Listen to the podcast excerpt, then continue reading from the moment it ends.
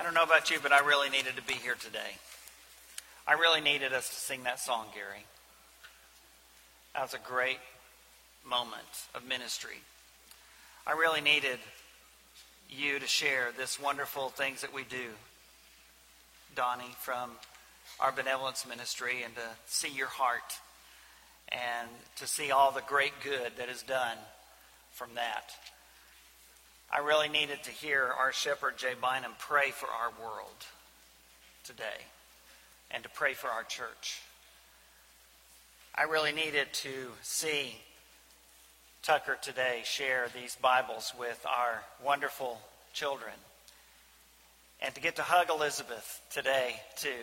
She's here two weeks before wedding and to meet their wonderful friends that are here with them. I really needed that, and I think you did too.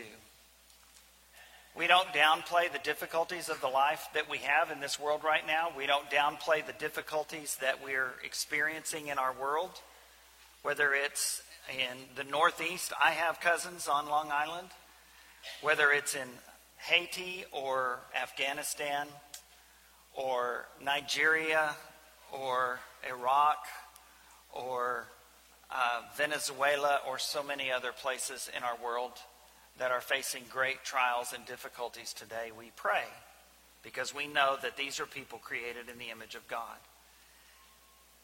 And with some of them, we share precious faith.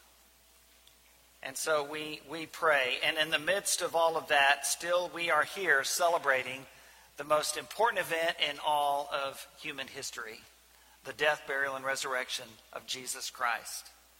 And what a great thing that is. It's wonderful to be reminded by uh, Donnie of that great passage in Deuteronomy 6, challenging us, commanding us to pass on the faith to our children and to our grandchildren, to tell them the story, to make sure they maintain that connection.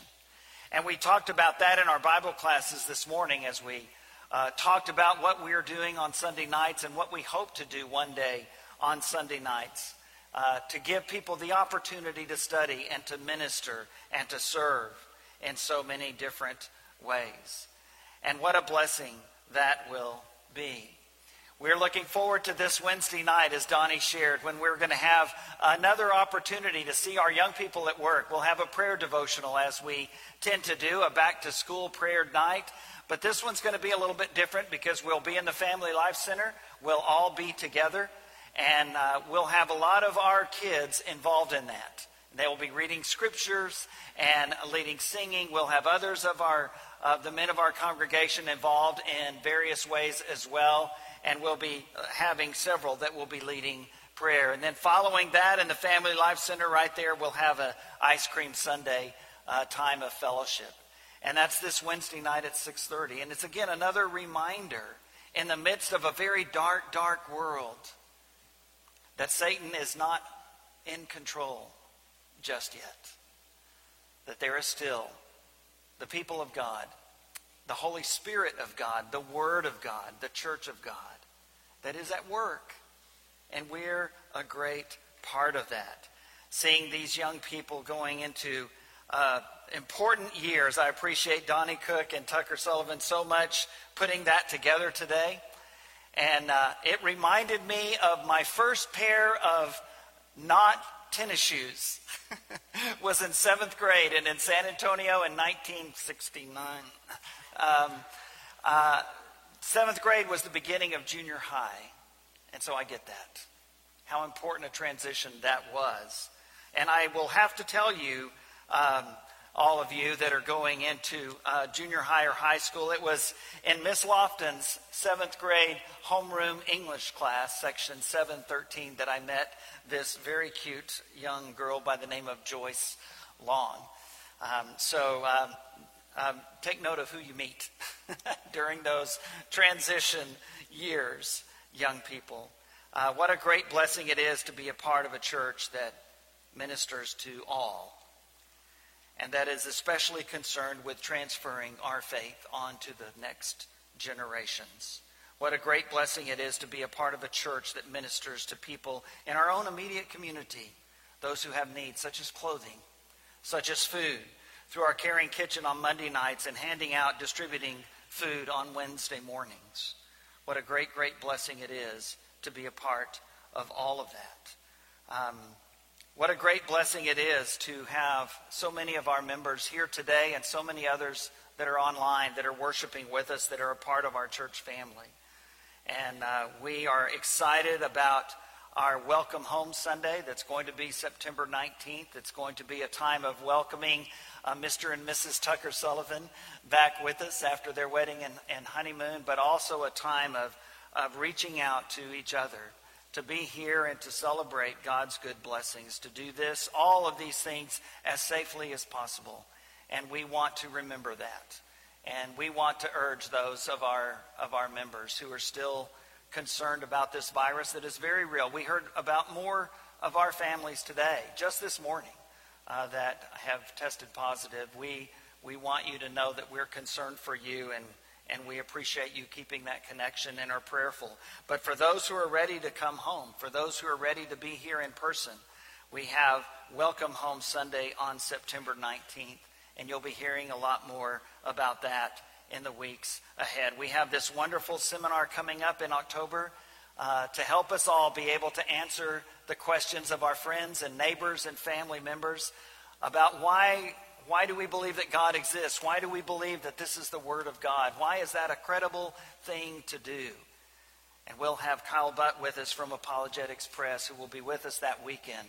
And we're sending out uh, uh, uh, uh brochures into the community already. We'll have some here available for you in the weeks ahead to be able to lead up to that incredible seminar that's so very, very important, October 23rd and 24th. What a blessing to be a part of a church that takes the call of God seriously. That doesn't say, well, you know, the world's tough. It's, it's, it's a bad time right now. So I don't know that we can do this. But we don't ask God whether or not He wants us to do it. we ask God how, in the midst of this difficult time, can we do it? How should we do it? How must we do it? What a blessing it is to know that Jesus still is the head of his church. And that whatever the future holds, we're called upon today to be the salt of this earth and the light of this world. And what a blessing it is to be able to share that story of Jesus. You know, one thing about churches, churches have flaws. For some of you, that may come as a big surprise that even West Erwin has flaws. okay, for none of you. But churches have flaws. Why? Because churches are human institutions, they're made up of people. Yes, Jesus is the head of the church, but we are the members of the body, and that's where the problem is. but it's a problem that Jesus owns 100%. And it's a problem that we own as well and help each other and work together to be that salt and that light. Churches have flaws. Only the Savior is perfect. And long after his ascension, Jesus sends letters to churches. Not the chicken place. Jesus sends letters to churches. Of course, you know that I'm referring to the book of Revelation. And in Revelation chapter 1, we see this incredible start to this book and this incredible vision of Jesus Christ beginning in verse 9. I, John, your brother and companion in the suffering and kingdom and patient endurance that, ours are, that are ours in Christ Jesus, was on the island of Patmos because of the word of God and the testimony of Jesus. He was in exile. He was the only of the apostles, as best we can tell, that died of natural causes, and yet that's even got an asterisk because he died of natural causes while uh, in exile on a remote island because of his faith. Verse 10 On the Lord's day I was in the Spirit, and I heard behind me a loud voice like a trumpet, which said, Write on a scroll what you see and send it to the seven churches to Ephesus, Smyrna, Pergamum, Thyatira, Sardis, Philadelphia, and Laodicea. I turned around to see the voice that was speaking to me, and when I turned, I saw seven golden lampstands.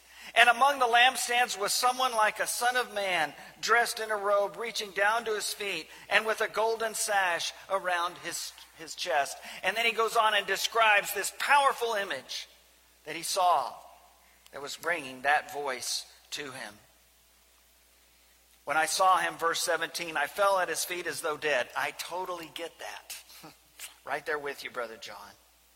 Then he placed his right hand on me and he said, Do not be afraid. I am the first and the last. I am the living one. I was dead. And now look, I am alive forever and ever. And I hold the keys of death and Hades. Now, verses 19 and 20. Write, therefore, what you have seen, what is now, and what will take place later. The mystery of the seven stars that you saw in my right hand and of the seven golden lampstands is this The seven stars are the angels of the seven churches and the seven lampstands are the seven churches. Today isn't a lesson on Revelation. We're not going to spend any time talking about apocalyptic. I would love to do that with you if you would like sometime. But today we're focusing on Jesus and the seven churches. And he tells John, I've got something to tell him. And I want you to write it down and send it to them. And that happens in chapters 2 and 3 of Revelation. Not to the church. And I think that's significant. Jesus doesn't tell John, write a letter to the church. He tells him, write a letter to these seven churches. Represented in John's vision as lampstands. Churches that are in the midst of the difficulties of their time and place, just like we are. All churches, including West Erwin, can identify and find applications for ourselves in the words of our Lord to the churches. Jesus acknowledges in that very act that churches are in specific times and specific places and specific world events and specific situations. It's not just one letter overall to the church, although that would have been very appropriate, but it is letters to the churches. And each of these seven churches have similar messages and yet different messages. Each of the letters follows a similar outline. And it's based on what we read in chapter 1 in those verses, verses 9 through 20. Each of the letters follows a similar outline. The first thing is praise or blame. Jesus gives them praise, he gives them blame, or he gives them both. And it's based on these two words I know. And we go back to chapter 1 and that incredible vision of the one who knows. Jesus saying, I know. I know what you're going through as a church. I know the things you're doing well, and I know the things that you're not doing well. I know. I know what you're facing. I know the difficulties. I know who your enemies are. And I know the good that you're doing. He offers them praise and or blame. And secondly, he gives them instruction or exhortation. This is what you need to do based on what I know you're going through right now. And then third is a promise. Again, going back to what he says in chapter 1. There's a promise that connects that with these specific churches, with us as well. And so today I want us to look at these seven churches very briefly, each one. And we're separating them in three sections praise only, rebuke only, and praise and rebuke. And first is this, these two churches that received only praise from Jesus. Can you imagine? Wouldn't that be great? Wouldn't that be like a dream for Jesus to come before us today and say, I don't have anything bad to say about you? And we would immediately look at each other, wait, and say, Is he in the right place? He's forgotten about our lives, much less everyone else's. And yet there are two churches that Jesus only gives praise to these churches. The first one is Smyrna. In Revelation chapter 2, we won't read what Jesus says to every single church, but we are going to read what he says to a few of them. And this is one of them. To Smyrna, in Revelation 2, beginning in verse 8. To the angel of the church in Smyrna, write These are the words of him who is the first and the last, who died and came to life again. I know your afflictions and your poverty, yet you are rich. I know about the slander of those who say they are Jews and are not, and are a synagogue of Satan. Do not be afraid of what you are about to suffer. I tell you, the devil will put some of you in prison to test you, and you will suffer persecution for 10 days. Be faithful even to the point of death, and I will give you life as your victor's crown. Whoever has ears, let them hear what the Spirit says to the churches. The one who is victorious will not be hurt at all by the second death. Be faithful even to the point of death, verse 10 says. Be faithful, even to the point of death, and I will give you life as your victor's crown. I will give you the crown of life. And it's very likely that Jesus is not saying here, be faithful all of your life, although he's kind of saying that. But he's specifically saying to these people, be faithful even if your life is taken from you because of your faith. Be faithful to the point of death. Be faithful even if your faith brings about your death. Nothing bad to say about this church. And yet we can contrast that with one we'll read about in just a moment, the church at Laodicea. Because what he says about this church in verse 9 is significant. I know your afflictions and your poverty, yet you are rich. They looked poor the way the world saw them, and Laodicea looked rich. But in the sight of God, it was exactly the opposite for both. A second church that receives only praise is the church at Philadelphia, or as Fred Mertz would say, Philadelphia. no Lucy fans anymore. I'm getting too old. This is not good. Not good. Philadelphia, as you probably know, is a combination word. In the original Greek language, it's the word for brotherly love and the word for brother. Philadelphia. In Revelation 3, verses 7 through 13, we hear of this church and we don't hear anything bad about them. But what Jesus tells them is hold on to what you have. Revelation 3, verse 11. I am coming soon. Hold on to what you have so that no one will take your crown. They too were in the middle of the synagogue of Satan. The Jewish people in those communities were very antagonistic, violently so, to the church, just as they had been to Jesus Christ. Only two of the seven churches receive only praise. Only one of the seven churches receives rebuke only. And that is the church at Laodicea.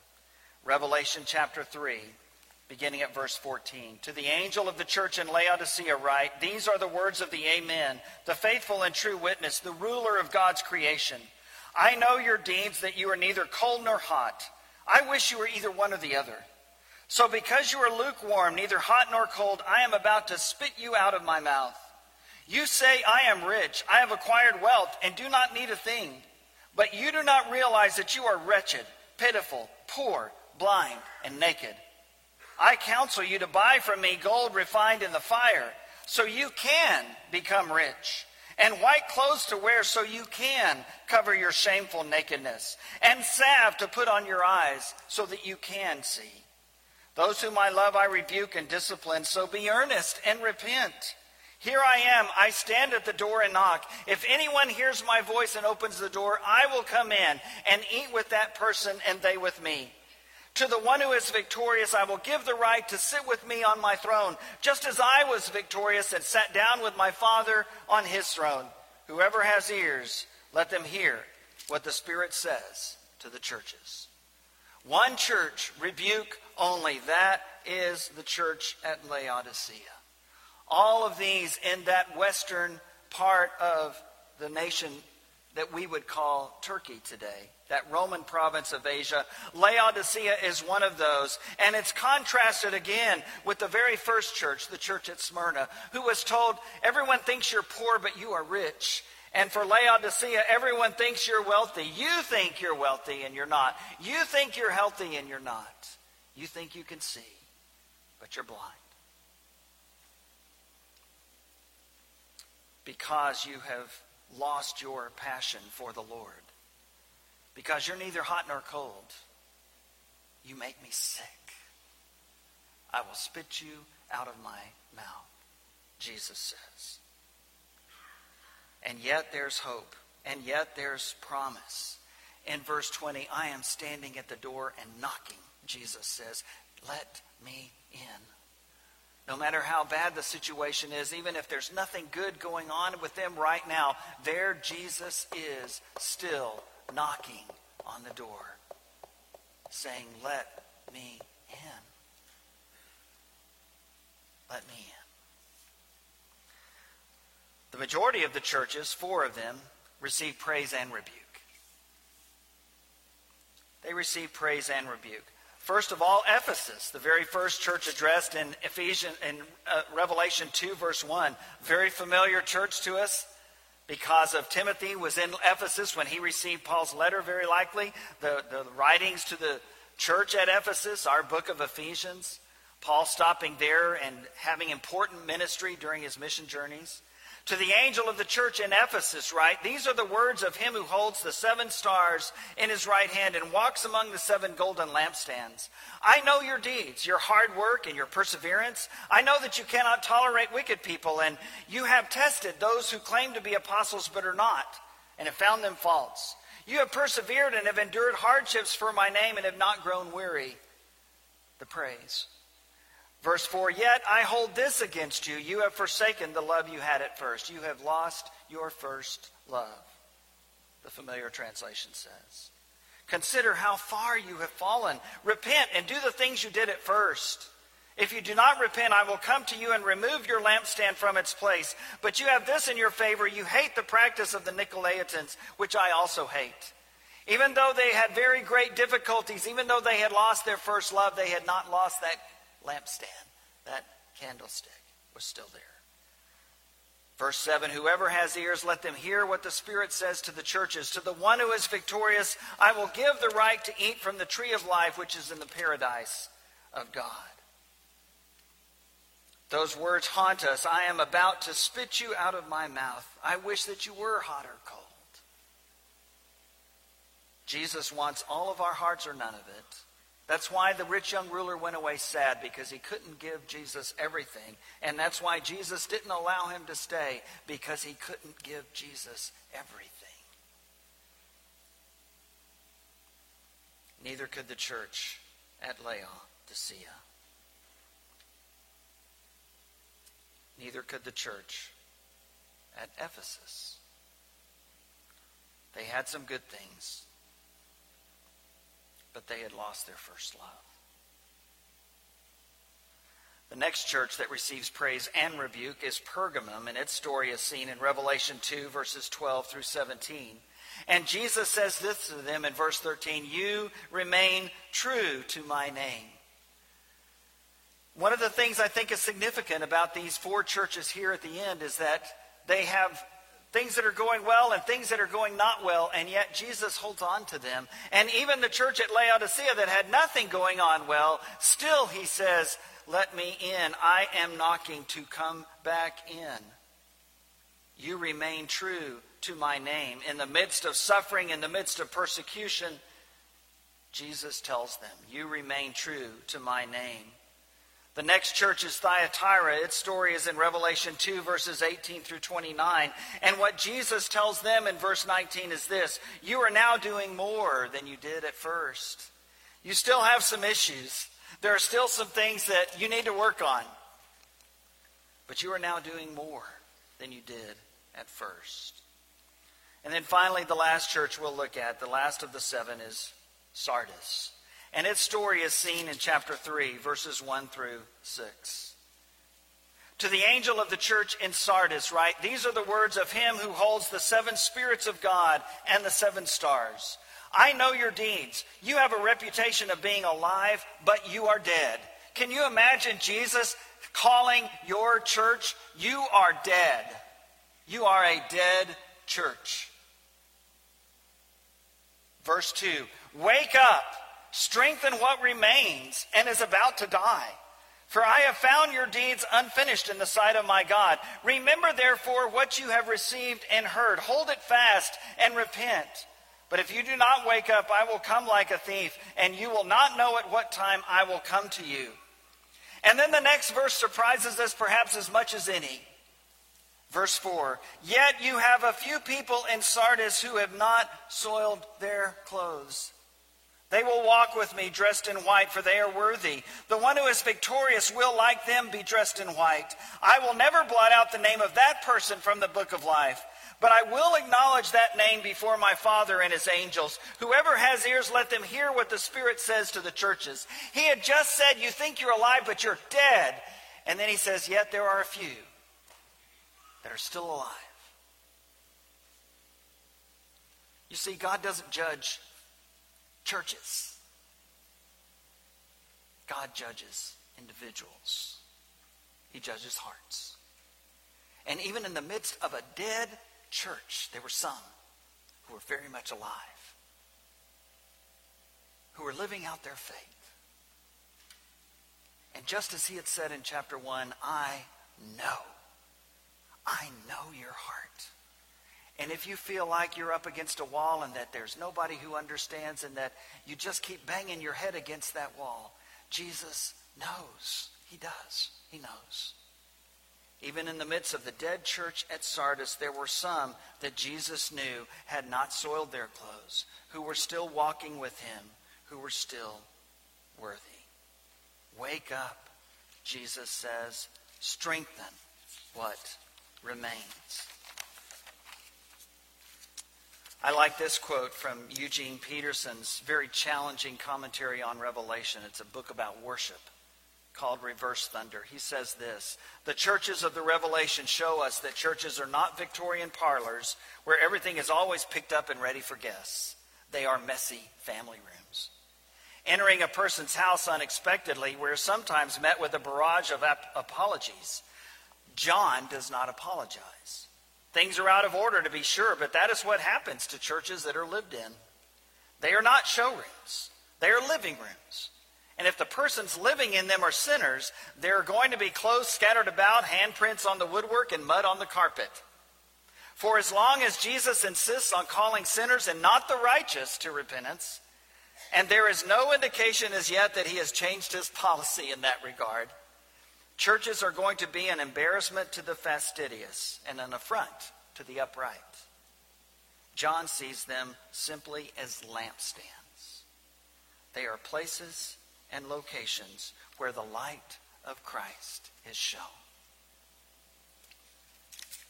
And so let's end for just a moment talking about Jesus and the eighth church. You want to guess which one that is? He addresses letters to seven churches in Revelation 2 and 3, I want us to talk for just a moment as we close about Jesus and the eighth church. What would be in Jesus' letter to the West Erwin church? What would he write to us? I would imagine we would be in that last group, the praise and rebuke group. I imagine that West Erwin would receive praise from the Lord as well as rebuke and instruction on how we can more faithfully serve Him. He would commend us for passing along the faith to our children and to our grandchildren, for helping the poor and doing the best that we can to minister to each other, to our community, and, and to the world in such a difficult time as we have. He would commend us, I believe, for seeking the best we can to share the love and word of Christ with each other first, with this community around us, and as far as the opportunity will take us. Just like the seven churches Jesus wrote to in the first century, West Erwin will continue to be a lampstand. A faithful, though imperfect lampstand, bringing the light of Jesus to a dark and struggling world. Like all the churches, Jesus knows us. he knows all about us. He challenges us to greater trust and faithfulness, just like he did those seven churches. And he promises us that he will bless us and that trusting in the Savior, we too will receive that crown of life. As you know, Revelation ends with that marvelous city of Jerusalem, the heavenly Jerusalem, coming down out of heaven. And Jesus had looked ahead to that during his lifetime in John 14 when he said, In my Father's house there are many mansions. I'm going to prepare one for you. And if I go, I'll come back and I'll bring you to be with me. And we'll always, forever be together. If we can help you come to this Jesus, come as we stand, sing this great song together. I'm satisfied with